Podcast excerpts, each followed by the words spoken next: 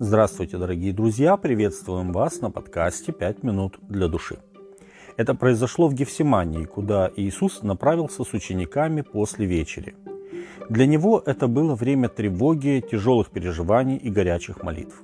Вот-вот появится предатель, и дальше события развернутся с молниеносной скоростью. Через какое-то время пришла толпа, возглавляемая Иудой, учеником, проведшим с Иисусом годы, но так и не понявшим своего учителя.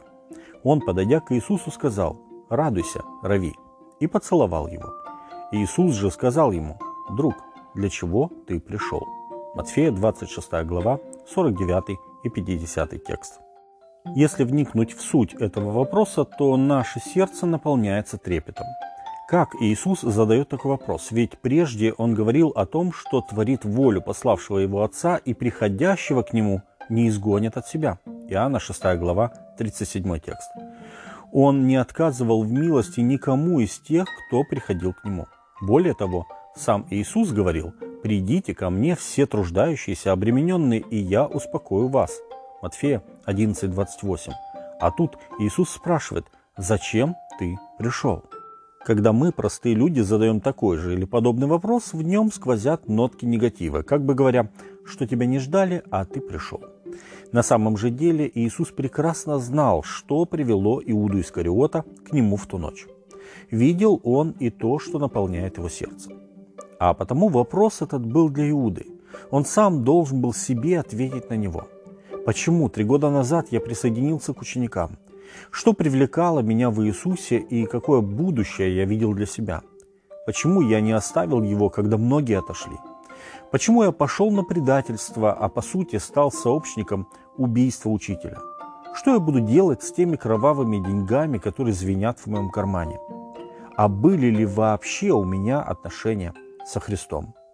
Вопрос Христа заставил Иуду в последний раз хорошенько задуматься, но решение было принято. Он целует Христа, превращая его в жертву и обрекая на смерть. Ошибка ценой в жизнь. Но к ней он шел, шел планомерно, руководствуясь холодным расчетом. Каждый раз он сворачивал с прямого пути и ошибался, пока последствия не стали такими ужасными. Именно поэтому спланированное предательство Иуды страшнее, чем спонтанное отречение Петра. Дорогие друзья, а задавались ли вы подобными вопросами? Зачем я пришел ко Христу? Зачем я присоединился к церкви Являюсь ли я действительно его последователем и учеником? Что привлекает меня во Христе? Не является ли для меня тягостным следование воли Христа и исполнение его заповедей? Может быть, я просто боюсь второй смерти и поэтому стал верующим? А может быть, мне просто приятно общество верующих, а Христа я и не знаю.